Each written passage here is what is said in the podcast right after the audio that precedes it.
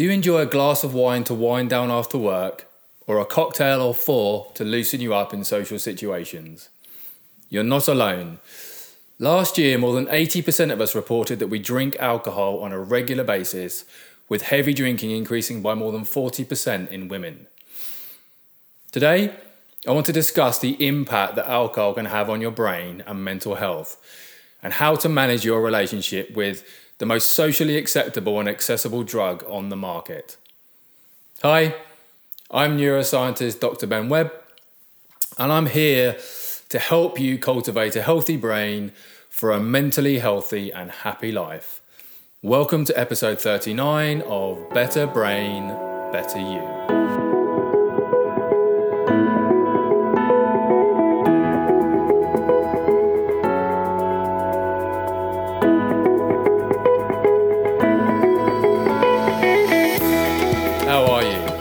Hope you've had a good week, and thanks so much for joining me today for this episode on your brain's relationship with alcohol, whether you're listening to the podcast or watching on YouTube.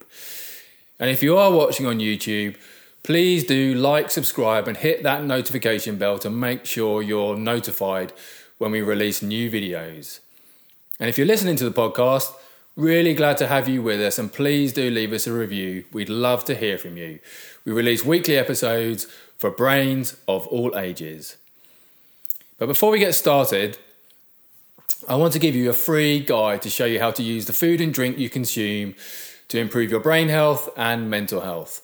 This guide shows you the types of foods and drinks that you can take on board to boost your mood, memory, and your thinking.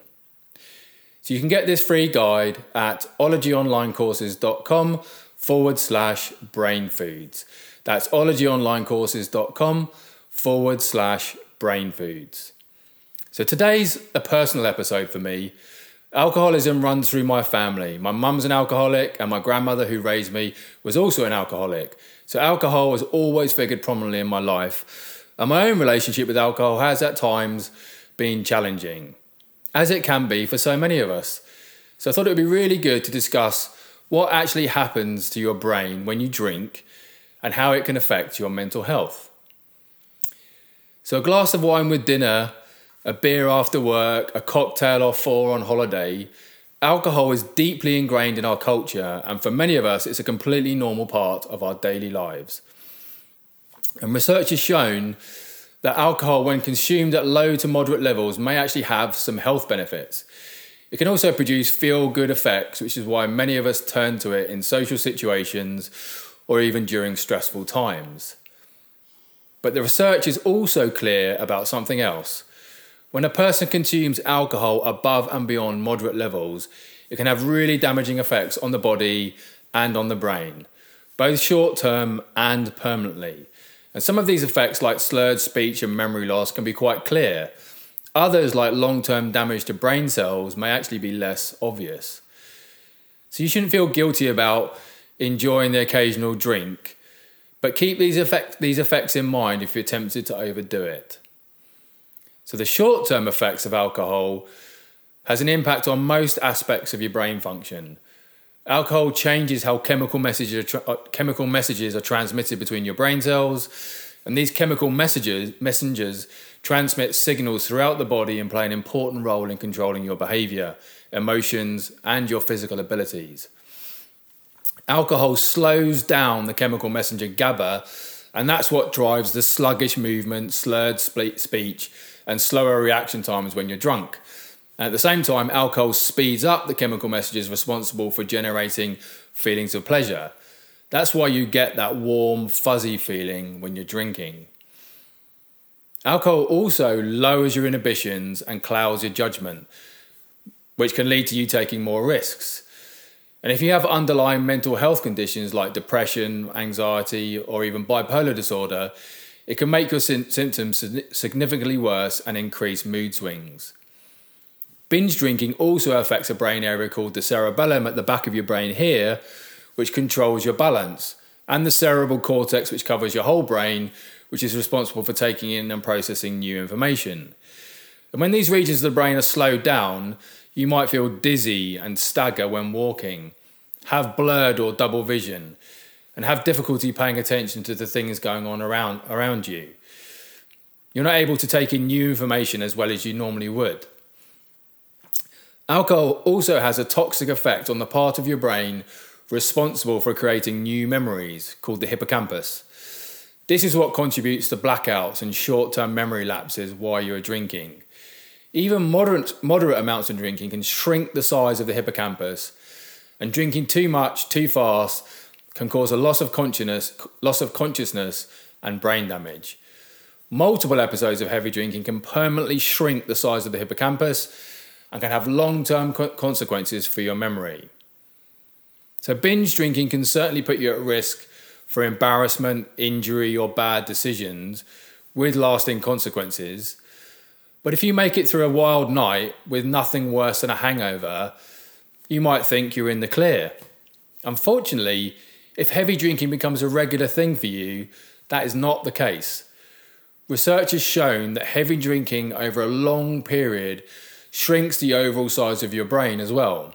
And people who have more than 14 drinks per week over 20 years have smaller brains than those who don't drink, and an effect that is slightly stronger in women than men. Heavy drinking also speeds up memory loss in early old age, at least in men. And people who drink regularly may also notice that booze doesn't have the same effect on them as it used to.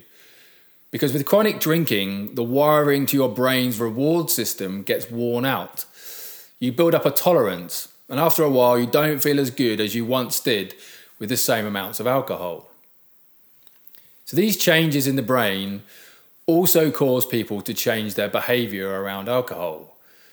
They become much more likely to seek alcohol and to rely on it to cope with negative feelings. Often, when people start drinking, they drink to feel good but as they drink more and more chronically, they have to drink to avoid feeling bad. And that leads to higher and higher levels of consumption, which can cause greater damage to the brain and the rest of the body. Alcohol kills large networks of brain cells, and it's not entirely clear to what extent they can actually grow back. Over time, excessive drinking can lead to mental health problems such as depression and anxiety, and alcohol, abu- alcohol abuse can increase your risk for some cancers as well as severe and potentially permanent brain damage. It can lead to what's called Wernicke Korsakoff syndrome, which is marked by severe memory loss, extreme confusion, and major eyesight issues. Wernicke Korsakoff syndrome is a condition that's actually quite similar to dementia caused by a thiamine deficiency or lack of vitamin B1. So, after if you cut back on alcohol, damaged regions of the brain can actually start to recover. But there are certainly limits, and you will only often see these improvements after months, sometimes years of complete abstinence, giving the brain time to heal. But how much alcohol is too much? Well, whether you drink or not should be your decision, or perhaps with the help of a doctor or a mental health professional. But for many people without a history of dependence or addiction, Drinking at a low or moderate levels, no more than seven drinks a week for women and no more than 14 a week for men, can actually be a perfectly healthy part of life. But if you have a response to alcohol that's noticeably different from most other people's, it may be the time to re examine your relationship with drinking. So if you can drink other people under the table, or you see your friends leaving alcohol in their glasses and you know you know that you could never do that yourself, those are actually some of the signals that you've got a genetic setup for developing an addiction. So some people can safely stay within the guidelines for low risk drinking, while others, because of genetics, stressful life situations, or other risk factors, may have a hard time sticking to those limits. And that's really important to keep in mind particularly because of the increase in alcohol use disorders and heavy drinking in recent years. So, while alcohol can act as a social lubricant and may provide courage for people who are otherwise anxious or shy, if drinking allows you to engage in behaviour you wouldn't normally engage in, perhaps you shouldn't be doing it. And if you always use it to have a good time, you won't learn how to be okay in social situations without it. So, alcohol can harm your body in many ways, but the good news is that within a year or more of stopping drinking, a lot of the damage to your brain can be reversed or improved. So, if you decide to stop drinking, there are many reasons to be optimistic. A lot of people fear giving it up and not being able to drink. But in reality, life can get much better when you're making better choices and you're able to fully savor your experiences rather than seeing them through a haze. And if you want some help stopping drinking, I highly recommend looking up Andy Ramage. He's also one of the founders of One Year No Beer, a habit changing program that invites people to try 28, 90, or 365 days alcohol free and see what it does for them. Andy was like many of us, he was not an alcoholic, but he was what he calls a middle lane drinker. His agenda is not to make you stop drinking for good, it's to demonstrate that taking a break from the booze can bring a surprising host of benefits, even if you don't think of yourself as a problematic drinker. Check him out. But before we finish, I want to give you a free guide to show you how to use the food and drink you consume to improve your brain health and mental health. This guide shows you the types of foods and drinks that you can take on board to boost your mood, memory, and your thinking. So you can get this free guide at ologyonlinecourses.com forward slash brain foods. That's ologyonlinecourses.com forward slash brain foods. Thank you so much for spending time with me today. I really do appreciate hanging out with you, and I will look forward to seeing you next time.